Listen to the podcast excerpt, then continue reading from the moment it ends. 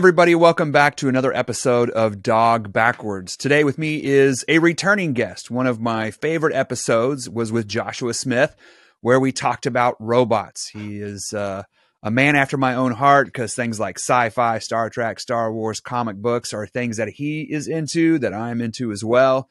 And uh, I wanted to have him back on because when the issue of chat gpt came out. I was like there's somebody i need to talk to about this and he was kind enough to agree to come back on. So joshua thank you for coming back.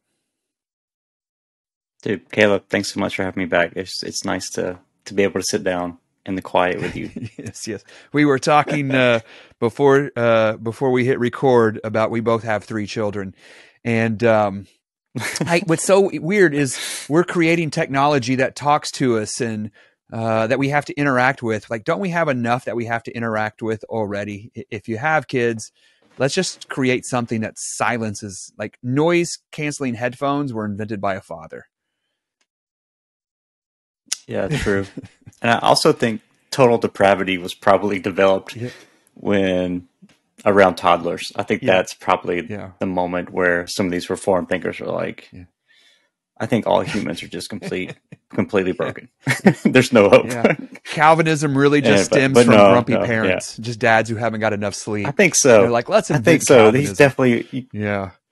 You can feel it just kind of steaming from the pages of the institutes. Yes, he's just kind of. He's just a grumpy uncle.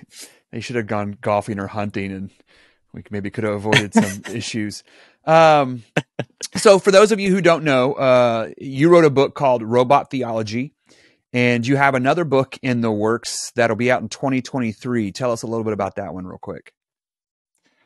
Yeah, so it's totally different in a lot of ways because it's more of kind of going back to unpack a lot of the language about technology, especially as it relates to um, AI and robots, but also as it relates to violence. And so I tried to explore and unpack both religious views of violence and desire and what kind of leads to that, and how tech has been an integral part of that symbiotic relationship. And so, as the Defense Department and other entities have tried to develop more tech, it's many times been driven by hey, how do we avoid technological surprise? How do we make sure that we are more advanced than this other nation who might try to attack us one day. So we even see that kind of teasing out today where the fear and hype over who has the best AI, who has you know the most advanced robotics and drones and all all these different defense systems. And so I'm really trying to unpack what led us into that, especially in the West and these mindsets that we get into that they're very religious and and so you kind of see that there's this lineage that I haven't seen a lot of people unpack, and it's very much a part of this Western Protestant tradition, and and so I, I grew up in the South, and and Caleb, I don't know about you, but here, in many ways, is it's as if people put the Bible on one pedestal and then the Constitution on the other, and they're almost at the same level of authority. Now, I don't believe it to be true, but a lot of people do. And so, you know, the right to bear arms is that that's just, we're going to have lots of guns and stuff. And so we've had those different debates and kind of seen that fleshed out even at the local church level. You know, and I ask, you know, should, should pastors have guns and different perspectives? And man, it just gets really intense. And so this book is trying to go back especially to the early 40s, 50s, and 60s to kind of see what kind of led us here today to some of these weapon systems that we have, and but also push forward a different viewpoint that you know there is there is room for some of it, uh, but maybe we just need to change our perspective. And you know, Jesus said, "Violence begets violence," and it's in the book of Habakkuk as well. So there's something to this cycle and I wanted to help Christians, especially, think about the implications of it and, and how violence and tech kind of come together in a lot of strange ways. That's really interesting because here in Oklahoma, it is not surprising to see somebody wear a shirt that says God, guns, and Jesus, right? And so you, you've got you got you know or God guns in the Bible, right? And they they just insert guns there yeah. in the middle, and those are real shirts that you see, and it's almost as though that is a part of their Christian faith. Like I love God, I love the Bible, and He gave me my AR. Right now, I, am a gun owner, and that's true. I'm um, I like to hunt. I, I, have defense weapons, right? So if somebody was to intrude mm-hmm. in my mm-hmm. home, uh, I'm I'm what's called a what I would call myself is a personal pacifist. That if someone was going mm-hmm. to take my wallet and I'm the only one that would get harmed, I would give them my wallet, right? I, am not going yeah. to pull a gun on somebody who's just trying to rob me. But then I have this yeah. weird conundrum when I became a father, uh, where pacifism kind of goes out the window because I feel as though I'm their protector. So I, I would say mm-hmm. I'm a mm-hmm. I'm a personal pacifist, but I'm a family protector, and so I that's kind of the one of the ways yeah. that I've been able to break it down. But I've still I've read mm-hmm. a lot of books about Jesus being a pacifist and nonviolent, and what does that look like in the Christian walk. Um, it's hard because I am Western, and I I do have so much of this in, ingrained within me.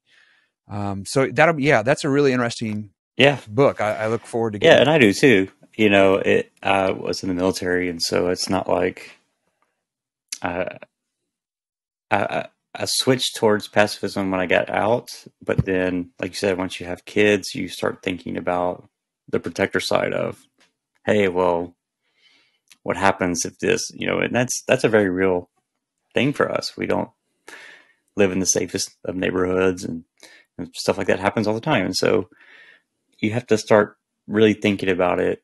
Uh, would I use this in front of a child? You know, what what are the implications of of using a firearm in proximity to a child? They're very loud. If you've ever shot a firearm indoors, I have. Um, you know, I still have hearing problems from all, all the times we went to the range. I mean, just thousands and thousands of hours, and the earplugs I guess didn't work that well. So there's all that. There's, you know, weapon systems that go off around you and and it even has a, a, a impact on you. Like not not even being the recipient of some type of direct action or fire. And so you think about those things and you think about, you know, it am I taking away something from this other person and and you don't get that in the moment mm-hmm. you, you can hear, you can listen to. There's a podcast, the Sean Ryan Show, and it's just it's just all former operators and Navy SEALs, Green Berets, and even they will talk about the regrets they've had. Mm-hmm. You know the the weight of pulling a trigger and all these things, and, and these are men. That's what they did their whole life. You know they're so. I mean, I know that's a different level, but it just kind of gives you a second to pause and think. Well, maybe it's not just simply I'm a protector. There's there's all these other implications mm-hmm. A part of that. Just just having uh, a weapon present escalates things, right? Yeah. And so, and then there's just all kind of like legal stuff that you have to think about too. And so, yeah, like I have a concealed carry permit, so I have I have weapons. I don't have a mass amount of them. I don't, you know, have an ungodly amount or anything. But I'm very I'm beginning to rethink some of that in as far as research about children being harmed by firearms and you know obviously if you don't have them in a proper or safe place in your home that's wrong and if they're not locked up i think that's that's wrong there there needs to be some way that the child can't get to the yeah. firearm I mean, that's pretty much common sense for people who are serious about firearms. Weapon safety is a big thing. And so we even teach our kids if you see something like you're not at the house, whatever, you see something, you you run away from it. Yeah. Like it's, it's not, and you have to be very intentional about that. So, and I, it's just funny because even in the South, where guns are everywhere, people will have them, but then they have no personal discipline. Yeah, you know, to put the finger on the trigger and and now we're all way off in left field. But I think about that, I'm like, man, you, you, this is this is scary.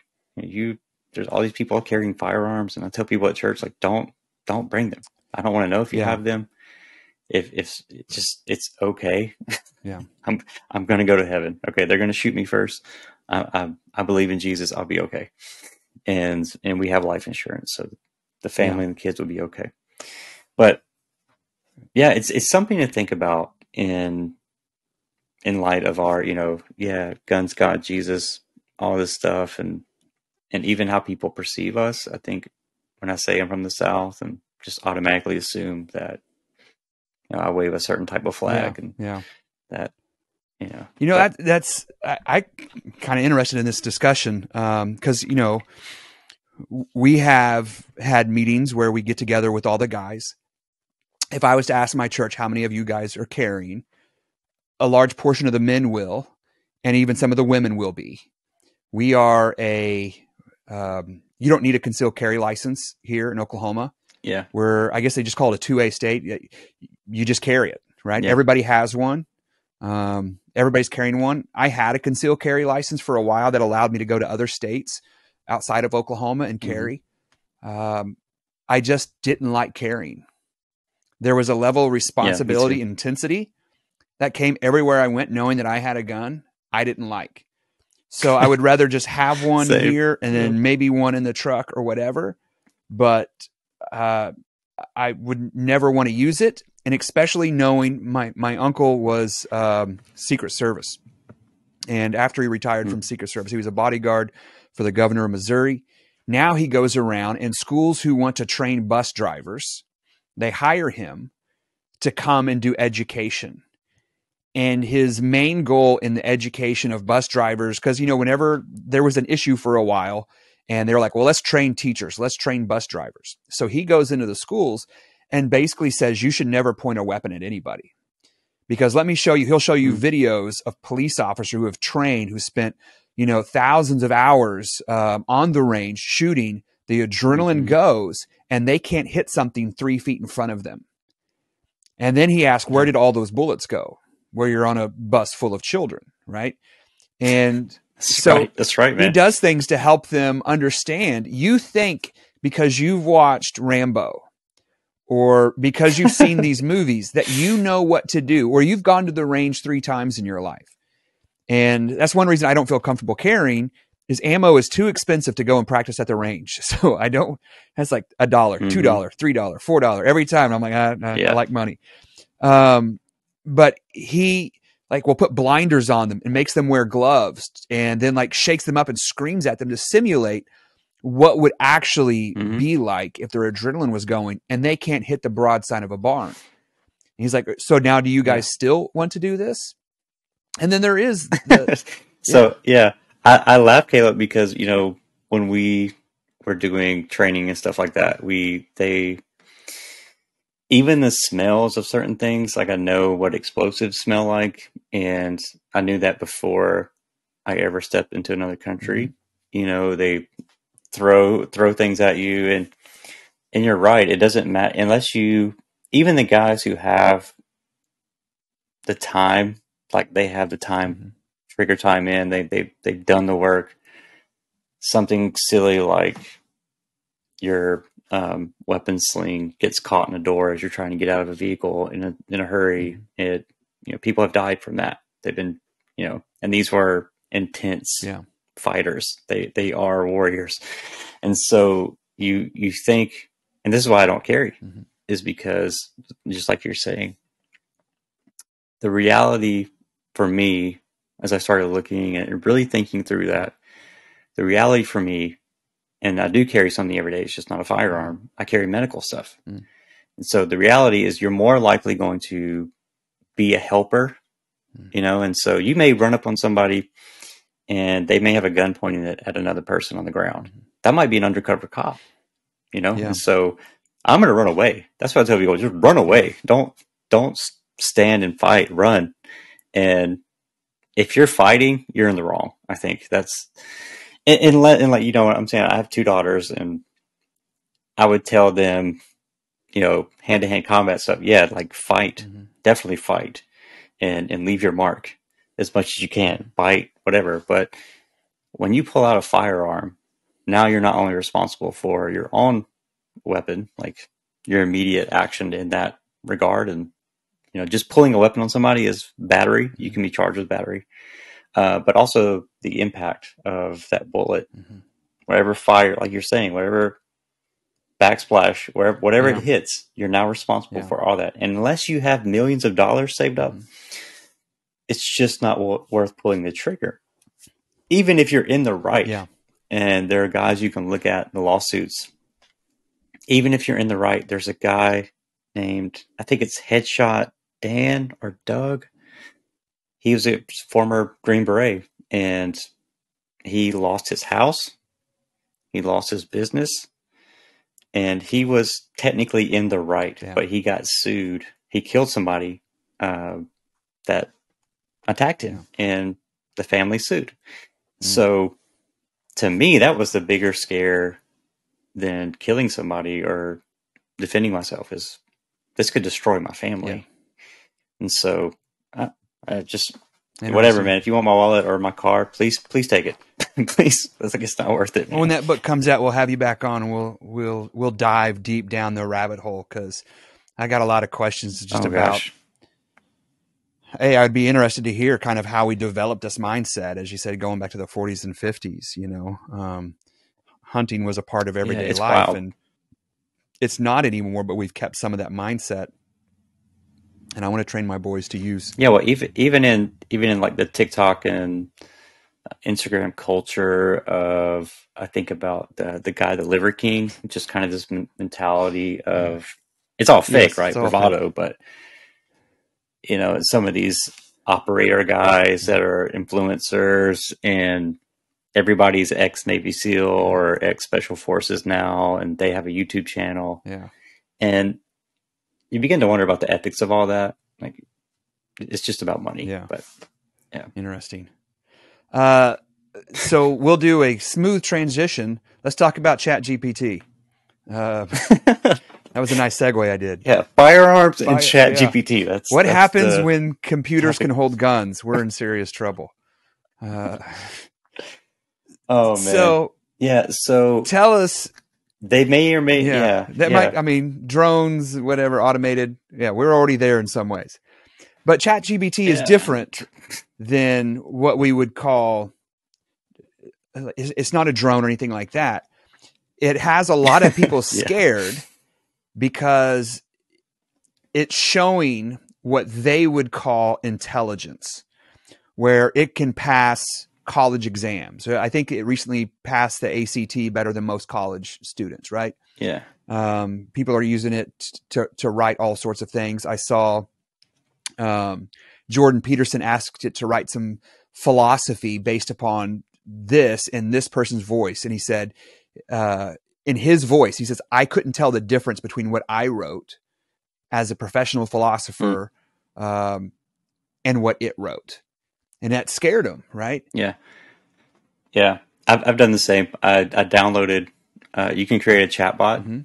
based off your own writings and works, and so I downloaded my book Robot Theology to it and started asking it questions. Oh, no. I was like, I don't know if I, I think I'm, I'm pretty sure that's how I would have said it and based on how I put together sentences and stuff like that. So yeah, I mean, it's pretty, pretty convincing that it could at least be a pretty decent ghostwriter Yeah. for me. And, and even podcasting, I use a, I use a platform that has an AI dub over. Hmm. And so I just trained it on my own podcast and I mean it, it's you can't tell, you know, and I I don't use it a lot, but let's say I did say something stupid or which is very possible for me or whatever. I just and I want to go back and correct it. So you just train it and then after 30 40 minutes it's ready and there you go. And it sound- you it sounds like you. over all your episodes. Yeah. Yeah. Wow. It's it's crazy. Now, So and and, and even Adobe has uh it's free. You can the AI enhanced audio fix, and you drop an audio file in there. It could be complete garbage, and it'll produce something that sounds studio quality. So yeah, it's an interesting time for us. I think, and people people are scared, but this conversation's been happening since the early '90s Mhm.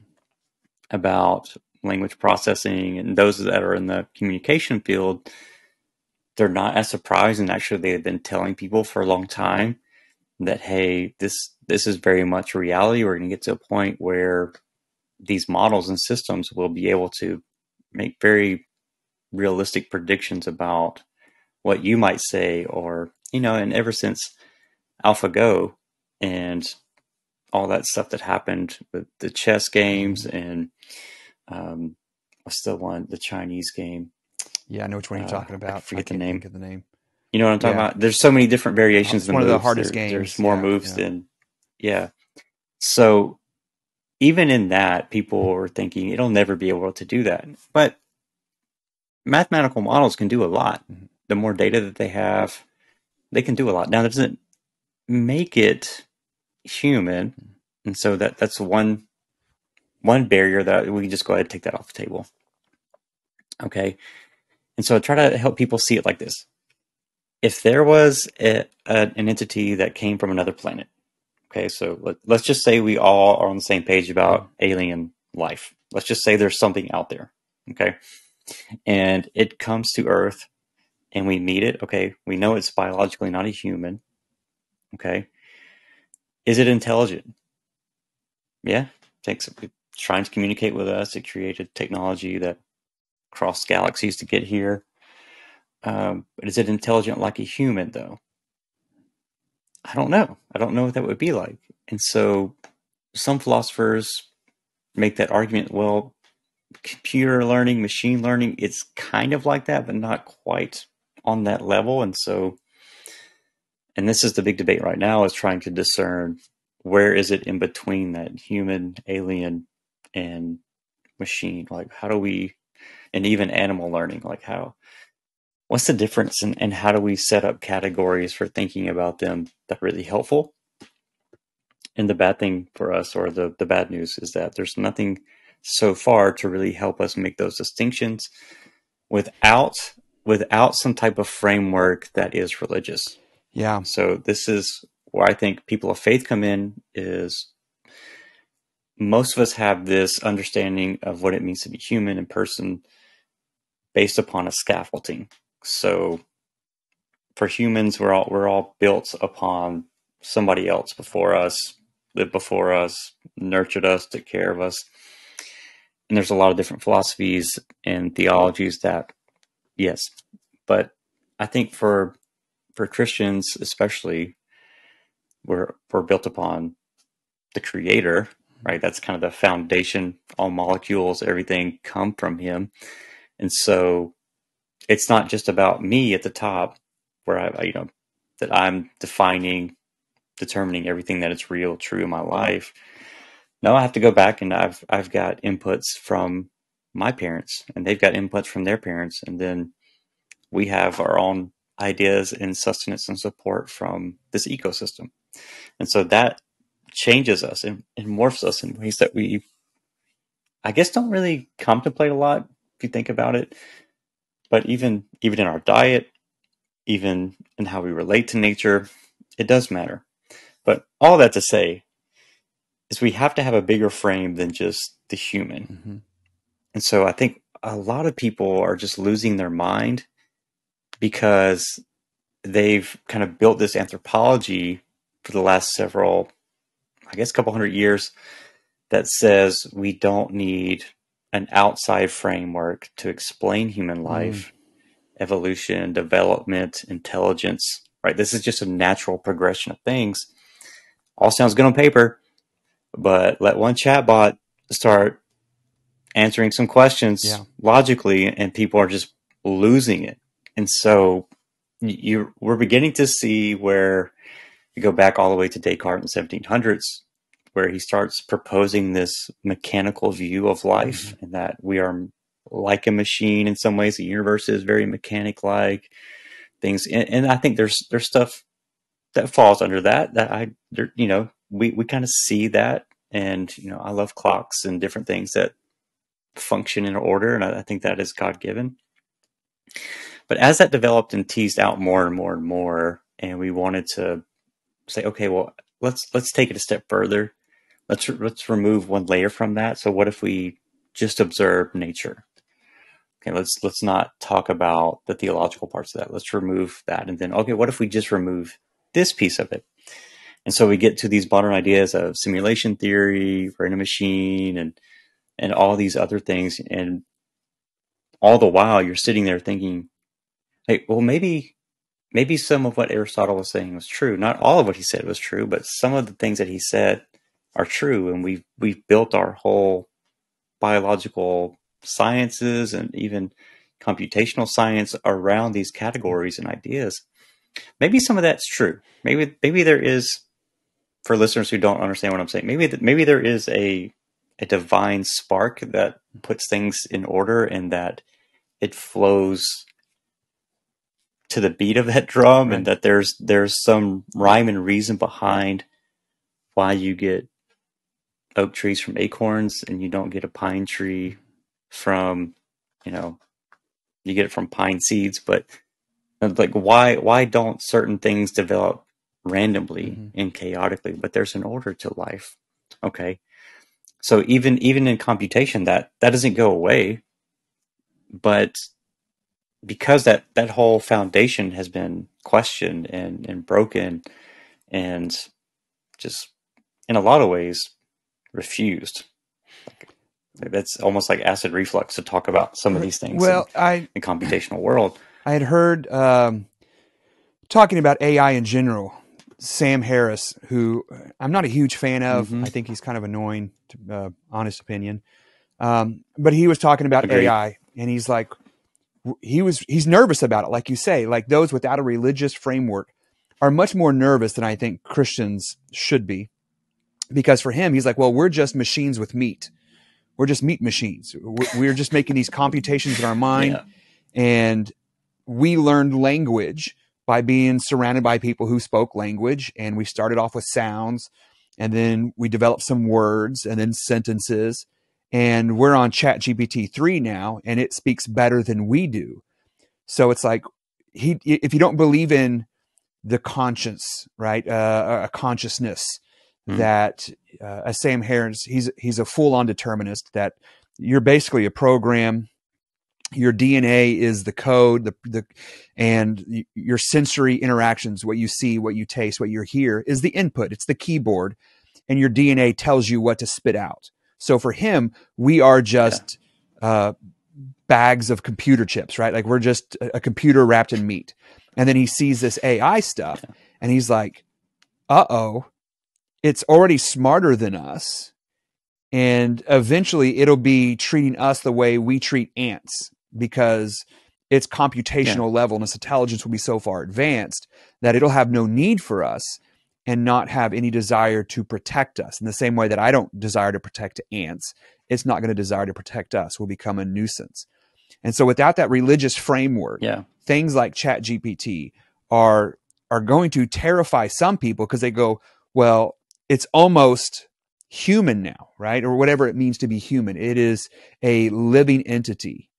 Now, maybe you can take away some of the fear mongering that's gone on around this whole subject because as far as I understand, it's it's not artificial intelligence in the sense that it is uh, awake and and thinking. It's just predictive text. Is that is that fair to say?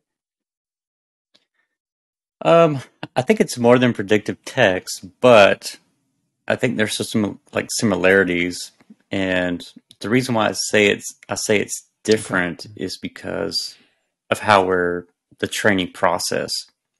And so you think about how these models are trained, it's through negative feedback loops and and so there's there's a little bit more going on than just you know it, it makes a prediction. Mm-hmm. And I think what scares people is when it starts reflecting. So the difference with AI that I would say makes it distinct in some other ways that has set it apart from other technologies, even the past 20 years, is that it's making decisions. And that's what the scary part. And so it's it's not that it's conscious of those decisions or even understands what those decisions are, but that whatever the it is in in the model, and that's the problem with deep learning is that so you have layers in in learning the system, and you only need about two or three to really go into deep learning, where we we no longer can see underneath the hood, so to speak. Yeah. So that's why it scares people is we don't we're not sure why we put in A and we got B. So uh, maybe just shut it down. But also with A, the input side, you're dealing with humans. And so if you give it really bad data, it's going to make bad predictions. Mm-hmm. And so that's also scary, as we've seen with racial bias and algorithms that are used in policing, algorithms that are used in what kind of credit score you get and the the rate on your home loan and all these different things. They and even your potential for being hired you're now trying to beat the algorithm and and even the people that write them sometimes don't understand Yeah. them so you think about youtube and other places they're they're constantly trying to figure out how do we how do we understand something that we wrote and why it's doing what it's doing so I, I don't think we have to set up this binary that is, you know, it, it's it's on the same spectrum as us. I don't think that's Yeah. true. I think we we need to look at it more so like we would a new species of animal versus a new species of us because it's definitely not us. Yeah. It doesn't it doesn't think quite the way that we do. And I don't think it ever will. Mm-hmm. And so that's also troubling. Yeah. Okay, know, so that you use the word animal, I was like, be- Oh, I'm not comfortable with that. I, I'm, you Yeah. know, I just uh, to to think that even the people who write these codes to develop this don't know how it works and can't explain why it made the decision it does because it's making its own decision independent of the ones who wrote it. It kind of they they gave it some parameters and it goes off on its own. Wh- Why would so help me understand? Um, just you say it's not human, but it's more more animal like. Help me understand why that category uh, works for you in your mind. Well, one, even if we ask somebody what a human is, I think it's really hard to narrow down, right? Because biologically, there there's this substrate that we would say this is biologically it's a human. Okay, so on one level, I know it's not that. It's definitely not like you don't put some ingredients in a blender and get Mm. a human. Yeah. So uh, I think the same way with with AI models and advanced robotics. Gotcha. But why hu- like animal like? Not to say that it is the same thing. I just I think that helps put it in a different category for us to Mhm. think about it versus thinking like it's on the human spectrum. Yeah.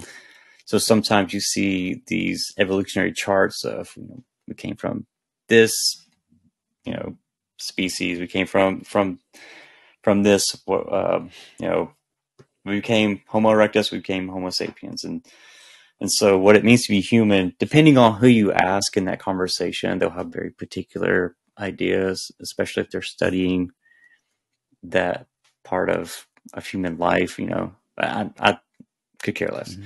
But, you know, for me, human has a very distinct role, function, abilities, uh, capacities, and all those things. Now, could we make something looks like us, emulates us, does our job better than that? Yeah, I think so. I think so. But will that make it human? No, it's still distinct. Mm. So it just kind of gets down to okay, like what do you think that the core essence of the human is? And I, I think it is the ensoulment. So not just a biological matter, but that moment where the baby kicks in the womb. There's there's something beyond biology happening Mhm. in that. Okay. And so and, and maybe it is possible, maybe it's possible for I think we have to admit at least theologically that it's possible for for God to ensoul something like this and that that does not depend on that we made it a certain way or that we got the ingredients right but that it is purely a mercy or a judgment of whether or not it is ensouled. But I don't think there's anything in our metaphysics. Mhm. I don't think there's anything in our metaphysics that would say it's not possible. Do I think it would happen? I don't know. Yeah.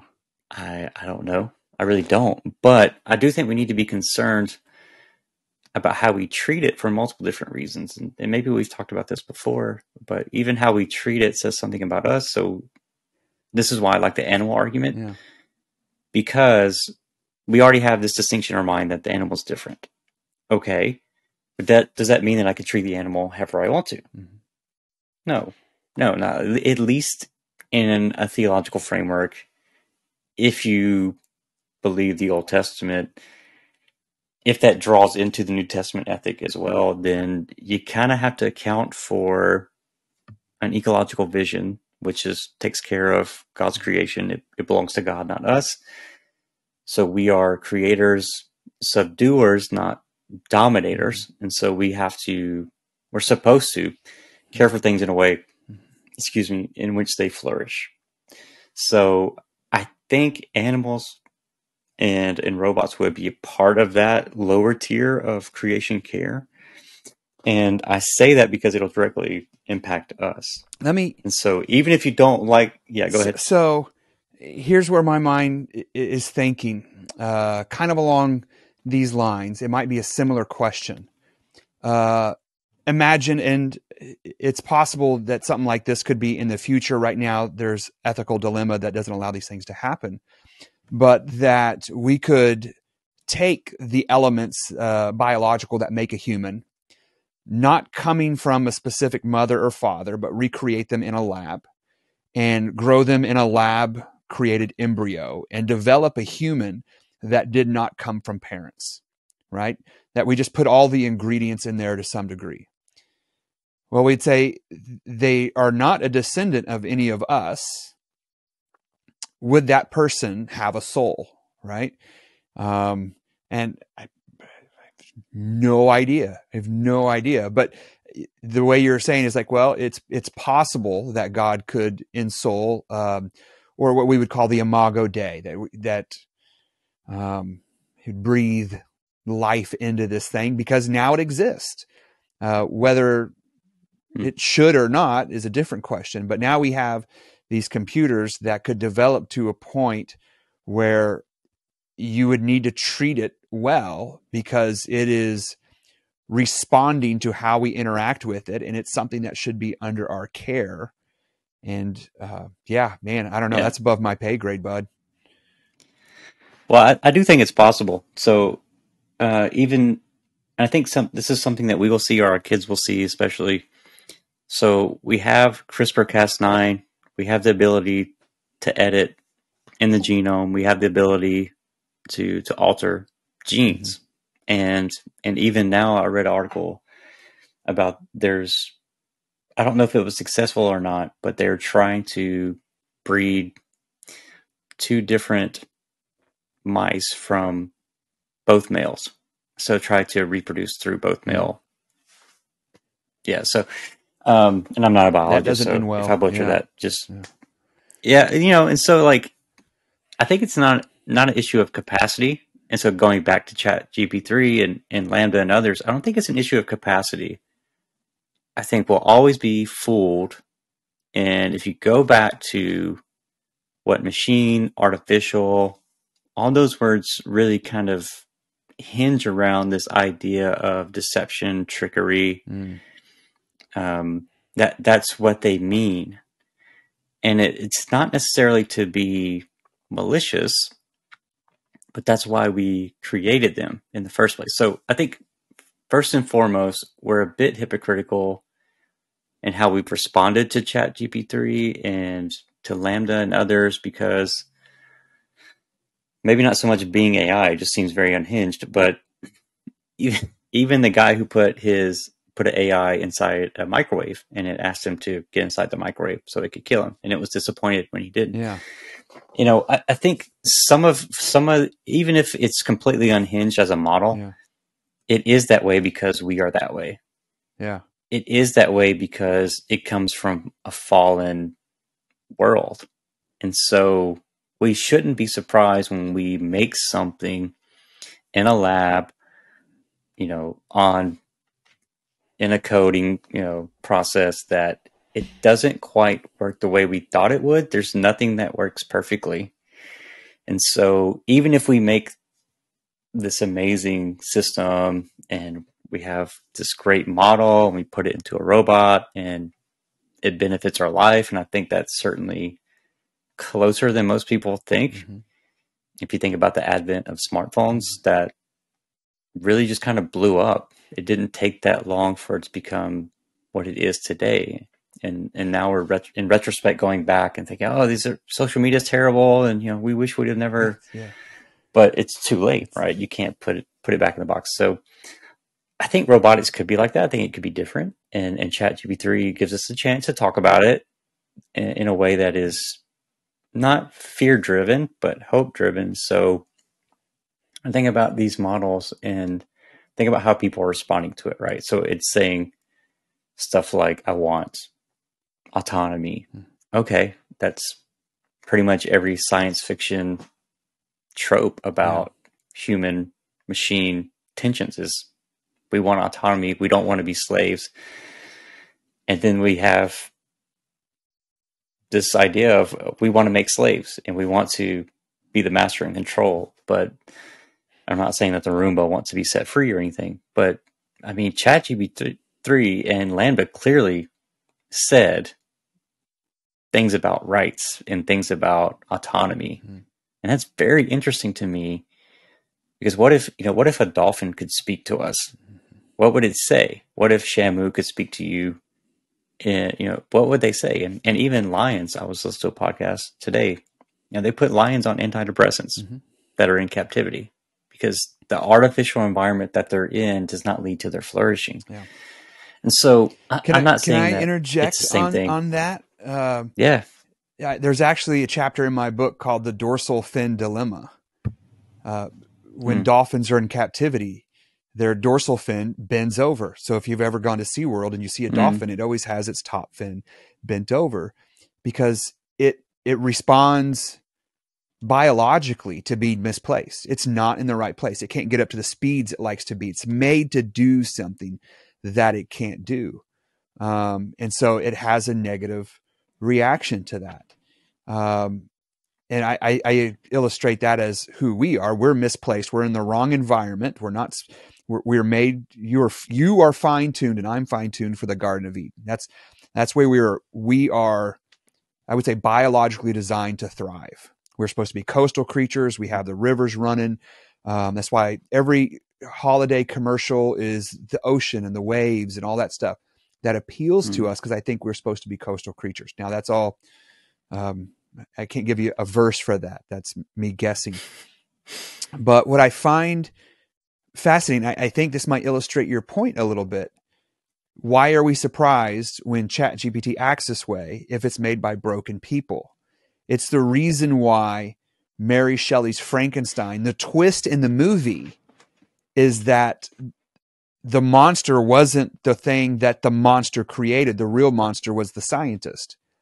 And the surprise is, is the creation actually turned out to be nice when we would mm. expect if it was made by a mad scientist, you get mad scientist results that it's going to be evil and it's it's going to be the slave and it's going to do the bidding, but it actually mm. turns out positive. So it sounds like you have kind of like a Mary Shelley Frankenstein hope about what we're creating that it could be a good positive thing for us. Is that a fair assumption? Yeah, that's a that's a great that's a great connection and correlation because I think even even with Victor we have to go back and ask the question. And this is there's a a, a lady Eileen Hunt who's written a book about this. We never have the right to create something like that. Mm-hmm. We we don't have a right endowed to us to create whatever we want. And I think sometimes we forget that as in our capitalistic spirit. And I'm not anti-capitalism or anything like that. That's not commentary on it, but it, sometimes we forget that you just don't have to create things just because you can. I think about the atomic bomb, never had to be created. Mm-hmm. There was no there was no logical reason for that other than the fact like, hey, can we make this happen? Yes. I don't think there's an end to what we can make. And I think God even even within the garden, right? The capacity was always there. And that capacity still goes on even in a fallen world. So I think it's not an issue of capacity or capability, but an issue for us of, of setting up ethical boundaries of saying, if we cross this, there are consequences. And are we willing to deal with them? So my concern is, is not with the AI model so much as from Chat GPT-3, but my concern is that that same logic is going to be used when now we have, let's say, fast forward a couple years, we have genetically modified children created outside of a biological womb. Yes, I think that's going to happen. Yes, I think there's a lot of reasons why it would happen. It's probably already in the works, right? Yeah. How can we grow a child from, you know, the bare basic components that will never be attached to a biological woman? Mm. And so, what are the implications of that? Does it have human rights? Does it is it a piece of property? And so all of these arguments are baked into what we're seeing around these language models. And the, the disturbing part of it all is not that the models can replicate human speech and logic and thinking or that they can write an article. That's not what bothers me at all. What bothers me is when we have leading scientists, computer scientists, engineers who are just they come out staunch fundamentalists about we will never we will never consider rights mm-hmm. or any type of moral consideration for this entity.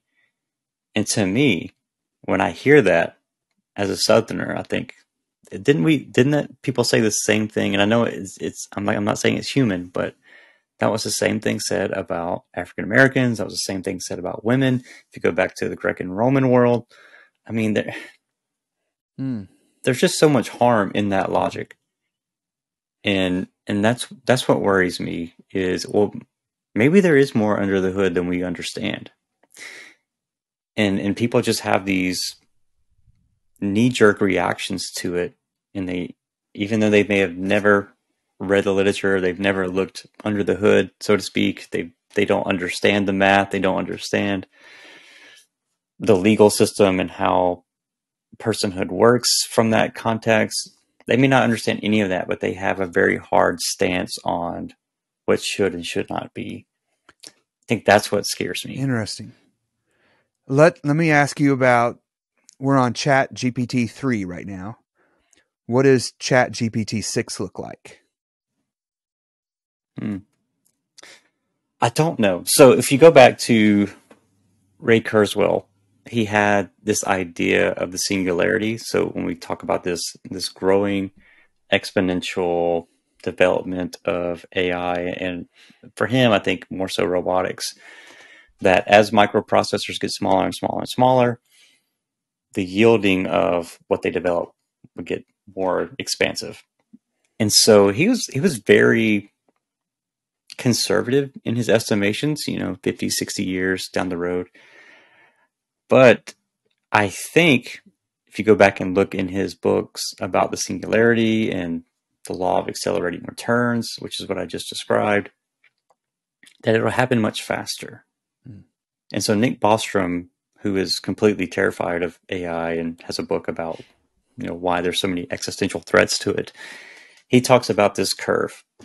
And so he says we're we're going to go to a point where overnight almost things are just going to accelerate and there's no turning back. There's nothing we can do to prepare for it. And so in the singularity, it becomes we have a system that can think like a human, then we have a system that can think like a hundred humans, then a thousand, and then you know, it just keeps going up and up and up. So will the next iteration be the next step? Will it be able to take a hundred minds and put them together? And I don't know. I don't know. I, I think that will be true. I think it'll it'll accelerate a lot faster than we are thinking it will, and just the way that we're going and consuming. But I think there will also be some pushback we and some resistance from the technology itself, but also from how we are mining. And I think maybe there might be some ecological things that push back mm-hmm. and resist because it is fallen. And so I don't ever want to communicate that I think that there will be these perfect machines that are infallible. And I, I think, and that's what scares people, right? Yeah. That they could be really, really smart and intelligent, but then, so, so let's say we ask, we ask the next few iterations to, hey, solve crime. Okay, well, let's just put all humans in pods, and there's yeah. no more crime. So, like, that's the kind of thinking that people that that people get afraid of, and you know, like just seeing one one prediction or pattern that we don't see, and then developing it. But even now, Caleb, people are afraid of that, have a lot of anxiety over that. But really, what we have today is just as terrifying. Yeah. Let me give an example, and this is in um, some forthcoming literature that I'm working on. But let's take what we AI that we have now for the medical field. Okay. So we have AI models that look for different patterns of medicine to go together to to solve these ailments or this ailment. Okay, great. That seems like a really good use of mm-hmm. math. Okay. Well, you can reverse those models, and we have mm. to say, okay, look for combinations of materials to make biological weapons. Mm. So this is a true story. Uh, in the growing concern over Russia's use of biological weapons in Ukraine, some some leaders and thinkers got together to do that. And this AI model that is used to figure out different medicine combinations, it found over forty thousand combinations for biological weapons within six hours. I mean, I imagine it would almost forty thousand new combinations. Yeah, it, would it, would it be? Could you tell it to uh, create a, uh, a a biological, like maybe a gas that only yeah. targets those who have Russian DNA? You, you give it the common denominator uh, in Russian blood, and you you you fly it over there, and it just kills all those who are Russian. Any foreigners or Americans are there are totally safe. Is is that is that too sci-fi? No, I don't think so. Um, I mean, it wouldn't be that precise, but you just think about if you were able to isolate a certain protein or something like that. And I'm I'm not a scientist, so if you yeah. scientists out there, you guys yeah. help us out. But I would assume that there might be something, some least common denominator that they could find and target. And um, I, I, guess it could be even a dietary thing, yeah. like something that mm-hmm. only these people, you know, we think about our regions, we have different things. And, and of course, it wouldn't be 100% precise and, and nothing with AI and these models are. But, but it, eh, we, that's another problem is that it, creates these vacuums of of ethics mm-hmm. and and moral due and ethical due care for as we implement them. But for us, you know, we've and we're getting into this a little bit with Chat GPT-3, and we're, we're starting to see some of the the problems with just even a natural language processing model, like something that ten years ago nobody would have ever thought it would be a, a big deal. Besides the people who work in comms, like they they're I guess this is this is problematic and and those who work in the hacking world and stuff that they see these correlations. And so you can use the model for anything malicious. Mm-hmm. and that's that just depends on the creator. Like if there's no there's no ethical framework and that and I think that's what scares people too is even with let's say the the drought of Afghanistan and just leaving all that equipment behind you're talking about radios you're talking about drones, all, all that stuff. So Westerners and, and certain nations around the world follow humanitarian laws, they follow rules of engagement. But what happens when a country decides to use that tech outside of those agreements, right? That's that's the problem. And so of course Westerners are not going to use AI models to, or hopefully not use them to be malicious. And if the government did, we we never know about it. But for the most part, anybody else, that's fair game, and you can make you can make the most destructive thing that you can possibly think of. And the only limit is your imagination at this point. If you can imagine it, if you can write a model for it, you can make it. we we see that um, there's a couple of things. Um, if it progresses in its predictability, does the stock market become useless? If you were to ask ChatGPT three now, what are the best stocks to buy over for the next ten years, and it can look back through the history of the stock market. I don't I don't know how reliable it's going to be. I I don't think I would put my money on it, but if if it just uh, another iteration or two has a 99% success rate in choosing the stock market, well, then what's the point of the stock market anymore? Because the only thing people are going to invest in are things that are guaranteed.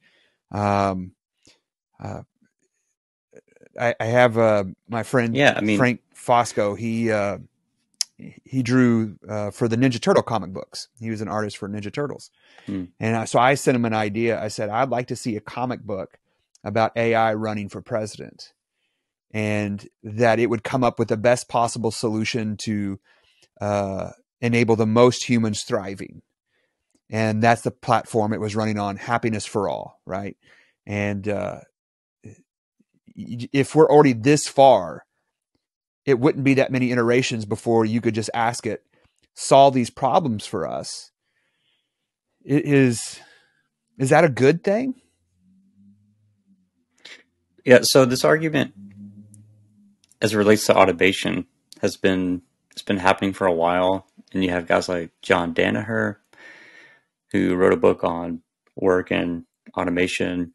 And there's some other ones out there. Andrew Yang has mm-hmm. talked about this a little bit which he was running for president. Mm-hmm. and um and so the basic thought is that we'll get to a point where humans kind of phase out of the day-to-day jobs. And and I think that was further agitated by COVID 19, but also by the great resignation that happened.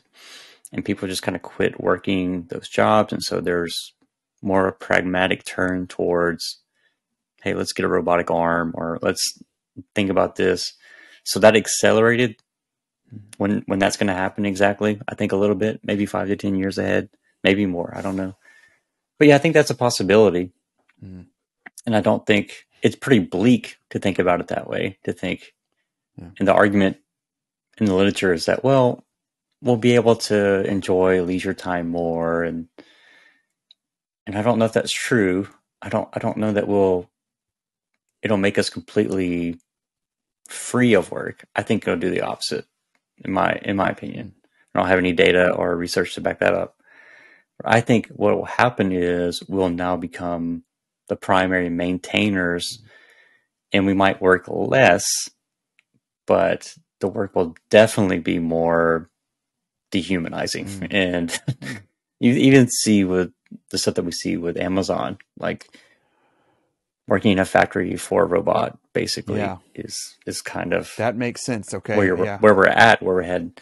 Yeah. So or even with large scale automation of cars where I don't know if this is still true today, post pandemic and stuff, but before, even places like the Nissan factory up the road, where there are literally just a handful of maintainers of the systems, where 90% of the work is handed over to a machine, mm-hmm. and it does one one specific integration very well. Yeah. So I, I think that will become more feasible for companies in the future where they're just kind of delegating out all of these other jobs to machines. And so, good thing I'm a theologian. Yeah. nobody wants the computer to stand up there and preach a sermon on Sunday. So I feel like my job is. Well, you you say that you say that. oh. But I mean, what if you were like holographic? Yeah. Well, that that would just be our satellite campus, right? We already have that. We already have projected on the screen, and you got one pastor who's preaching at ten churches, and um, thankfully, what I hear, Yeah, but does that t- does that take away from anybody that's at the worship service though? uh, yes, yes, I I have. There are people. So we have a large church right down the road. Um, that is a franchise. Might be the harsh word, right? But they do they do put them up at the same time as McDonald's is going up in a new thriving area. And it's one pastor Hmm. who they just hire. Here's a band. Here's a campus pastor. Here's your staff. It's fully staffed. And as a church planter, it was frustrating because I was like, oh, here's an area that would be great for us to plan our church. Oh, they've already got one up, right? Well, what about this? Oh, nope, they're Mhm. already over there too. And so they build these uh, almost Walmart sized buildings. And the the Wow. pastor, it was like a big deal when the pastor shows up. And so, and actually preaches in person. It maybe happen once, maybe twice a year that he shows up and preaches in person. Um, Hmm. People come to our church and they're like, we just wanted to go to a church where there's a pastor who knew us, right? That I know everybody's name in our congregation. Like you know what their personal life is going on. So you can be sensitive when you're covering a topic, or you can be extra bold because you know you've already had this conversation with them and now you're really going to drive it home from the pulpit, right? And, and that lack of being able to know where you're getting your wisdom from or where you're getting your spiritual guidance from. I think people want to know. They, uh, my dad ingrained into me: nobody cares what you know until they know that you care. Well, uh, does how do you know if a hologram sure. cares for you? But I think I think the younger generation might be a little bit different. Mm. I think there's there's some research that so I, I think that w- sometimes there's a, a drive and a dichotomy between what is real and what is digital Mhm. for a lot of people our age and above. Mm. But for the generation below, growing up immersed within a digital culture, I don't know that they would make a stark Mm. divide between, okay, the pastor is on a screen 80% of the time. Uh, but, you know, maybe he sees them through text or through phone calls or Yeah. hopefully in person. But uh, I think that'll change, and I, I think, I mean, I get it. I do. I want. I want to be embodied with my people. I definitely want Yeah. that, and I think there's something to it that I can't put on paper that makes it distinct, but definitely be able to hug somebody and, and just being with them. You know, and loneliness is pretty bad for you. I think it's one surgeon general said the equivalent of smoking 16 cigarettes a day Oh wow. if you're lonely.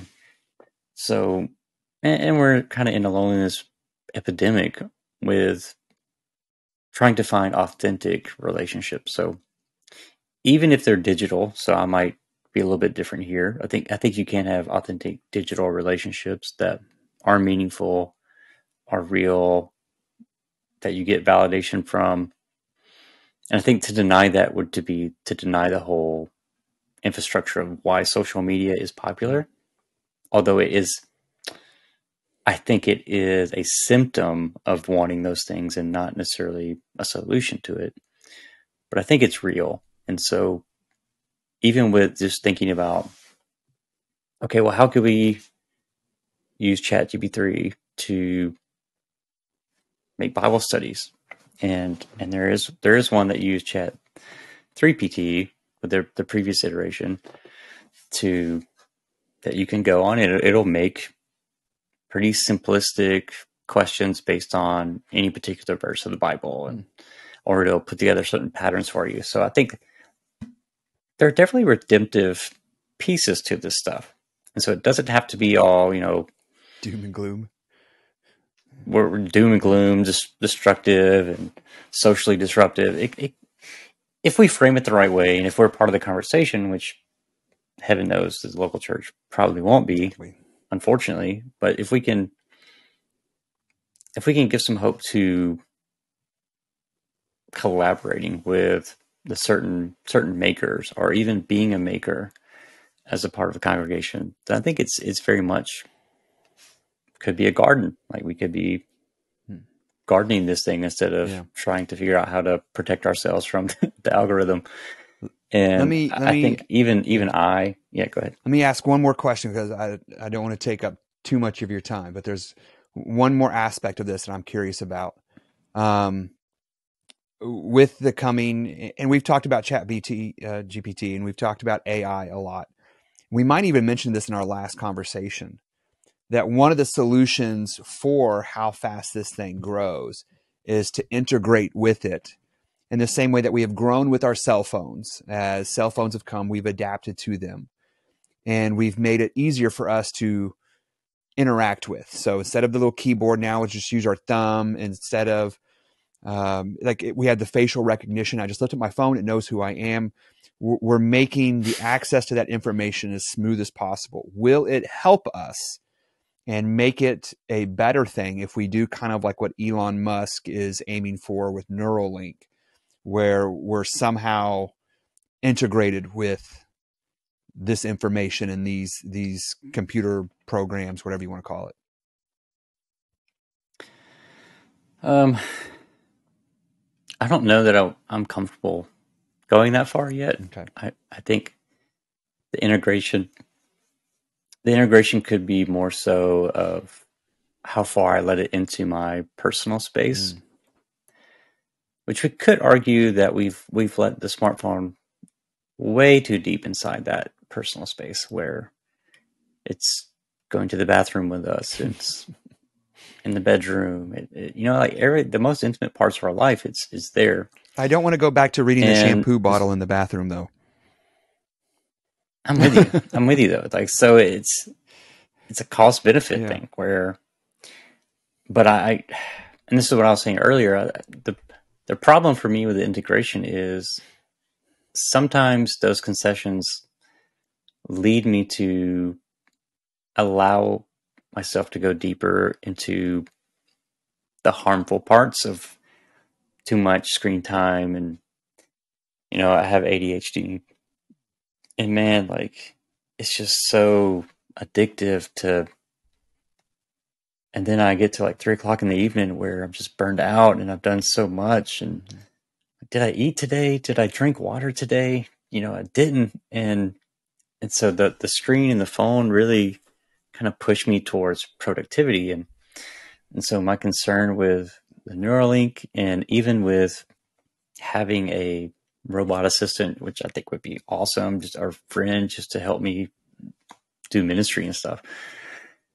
I think my concern with that it would be its own little taskmaster, right? Mhm. Like, hey, you didn't write these emails today, you didn't do this today, and I think about screen time, right? And so judgmental and snarky, and I turned it off a long time ago because the hypocrisy of a company Yeah. telling me not to use my screen as much when you continually use my money to make it more addictive Yeah. at, or not addictive but you know No, addictive's the right word. That's their goal. that's the word they don't they don't they don't like addictive but that's what it is like, so anyway i think with neuralink it there's another boundary we're crossing and this is where i'll bring in my friend brent waters and, and kind of where i i, I kind of lean is that there's there's a difference between enhancement like something that's going to enrich my life and, and make it better than just straight out augmentation for the sake of I, I want to be more bionic. And I think that's that's a line we have to determine individualistically, but also as the church. Like, do we want to cross this threshold? And do I want something that can see the innermost parts of my being? Even though, yes, it would be really awesome to have that memory recollection and to be able to. Yeah, that's what I want. so there's actually a great, yeah. I would like to be able to remember the books there's that I actually a read. great story Yeah. That would be awesome, but you could just reread them, right? And there's there's a process of I don't have it. discipline that I think it would take away from, kind of like writing did. Plato talked about how writing would destroy the memory. Mhm. That was true. Mhm. That was true. So the Neuralink, I believe, just bring let's just go back to Plato. It'll probably destroy the life of the mind. Hmm. If we're really honest, it'll really break that down. And if you want to see hyper isolation and just read any cyberpunk sci-fi Mhm.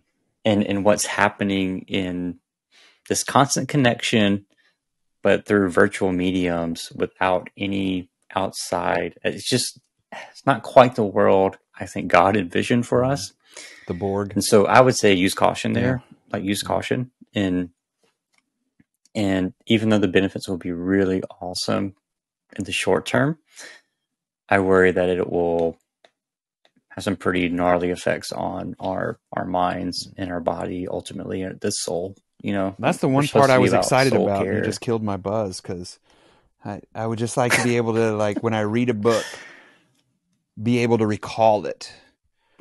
Because I remember maybe one or two sentences. Like I was like I remember the general theme, but I I'll highlight. I'm a, I'm a massive highlighter, so I go through like a highlighter a month, and I just highlight a book going. I want to remember this, oh wow and so then i'll pray for you I'll remember. I'll remember when, uh, like somebody will say, "Well, what do you think about this?" And I go, "There's a really good thing on that." And I have to find the book, and then I have to scan all the highlights to try to remember what it was I liked about what it said. And I, I would like, see see you could you could just make a chat bot Chat GPT-3 you can make a Yeah. chat bot download that book into it and then you say hold on one second and ask it one question yeah, and it would. So you, you don't need a Neuralink for that, man. I'm just lazy. You- I you just don't have to to go go cutting in your brain. Yeah, yeah, I got you. um, No, I think that's the future, Caleb. To be honest, I think we'll we'll get there. And um, and there's a book called The Peripheral by William Gibson, who kind of created the cyberpunk genre mm-hmm. and cyberspace infatuation. But that's a part of it, and it's, but it's all about empathy. So I think there's another conversation we could have later on down the road about how that actually could lead to some deeper empathy mm-hmm. between two humans. You mm-hmm. think about if if a wife and a husband had these haptic connections to one another to be with their own degreed autonomy like i want you to be a little bit more connected to what i'm saying Mhm. like yeah uh, okay i might i might make some concessions there Mhm. so i'm not i'm not saying it's all yeah. all negative but i definitely don't want elon in my head that makes sense yeah, yeah. Um, and he's one who's weary of all of this, but I'm like, dude, you kind of funded Chat GPT. Like you, you played a big role in it. Now he's like, wait a minute, too He- fast. it's all it's all a Yes, show yes. It's all a show Um, man I, It's uh, like the the year he announced the humanoid robot. yeah. Like. Yeah. he's not an idiot. No. He's not. He's just. I, I think it. I'm a fanboy. I love it. Uh, it's, It's all about money for him. Yeah. Um, you've got another, you've got a YouTube project that you've started. Um, tell me a little bit about that. So it's it's a piece to my podcast, the Dolores Project, that I'm trying to grow, which is kind of going back to the earlier part of our conversation about trying to get involved in some of the tech conversation and and so my goal initially was to interview all the people on this map that David Gunkel made about different perspectives on robot rights. But then as I got into it, a lot of people didn't, some people didn't want to talk to me on one side of the spectrum. And then on the other side, it was just kind of all over the place. And, and then it kind of blossomed into, well, why don't we just have this conversation with everybody? Why don't we just kind of see what people are thinking about AI and robots in general? And, and that's kind of where the project is moving just to have this massive anthology of, of thinkers and writers. So if you're interested in a particular topic on AI or robots or tech, instead of having to read thousands and thousands of pages, which I'm glad to do, but most people are not. And so like how can we just have very basic conversations kind of like we're having right now that everybody in the room could understand that doesn't always play out but that's that's kind of the heart of the dolores project is to bring people onto the front porch just sit down discuss some very heady deep topics and and sometimes it gets very passionate but most of the time it's just me asking them questions to explain their research. And you know we talk about all kinds of different things man. So i'm i'm trying to grow that channel and we started from zero and have more video conversations and just where where can they find it? What's it the, what's the name? human. Yeah, it's the Dolores, The Dolores Project. Project. Yeah. Okay. Dolores is spelled D O, not Yes, D E. yeah. That's a different project. So, Okay, so if you're um, listening, go to the Dolores based on- Project YouTube channel. Make sure you subscribe, hit the notification Yeah. bell. And by the way, you can do that to this channel too. You know, if you like, uh, feel free to to. We're, we're drifting away. Um, we've got a good size um, podcast uh, audience. YouTube's a little bit harder to grow than the podcast, but we're we're growing. So I know about ninety percent of the people who watch this aren't subscribed. So subscribe because I, I don't hear these conversations very many places. And I'm glad this was a basic conversation for you. This was the top of my intellectual capacity to have this conversation. So, um, but Josh, I always love having you on, man. You're a fascinating man. You're a, a man of God and a pastor.